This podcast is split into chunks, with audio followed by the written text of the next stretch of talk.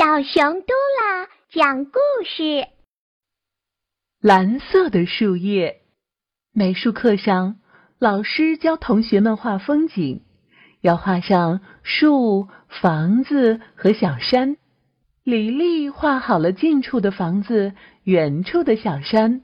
她正要画树，可是绿色铅笔找不到了。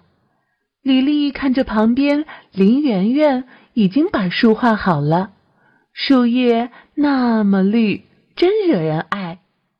李丽啊，小声对林媛媛说：“把绿铅笔借给我用一用，行吗？”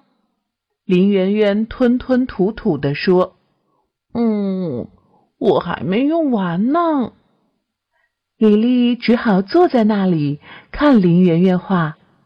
等她画完了。李丽说：“现在可以把绿铅笔借给我了吧？”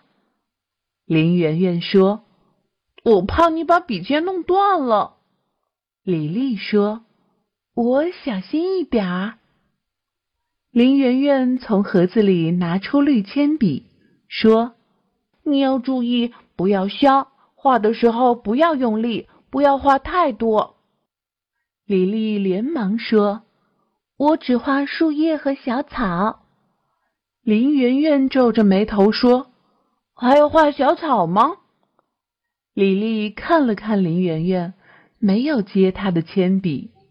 李丽拿出自己的蓝铅笔，用心的画着一片片树叶。林媛媛看见这些蓝树叶，不由得脸红了。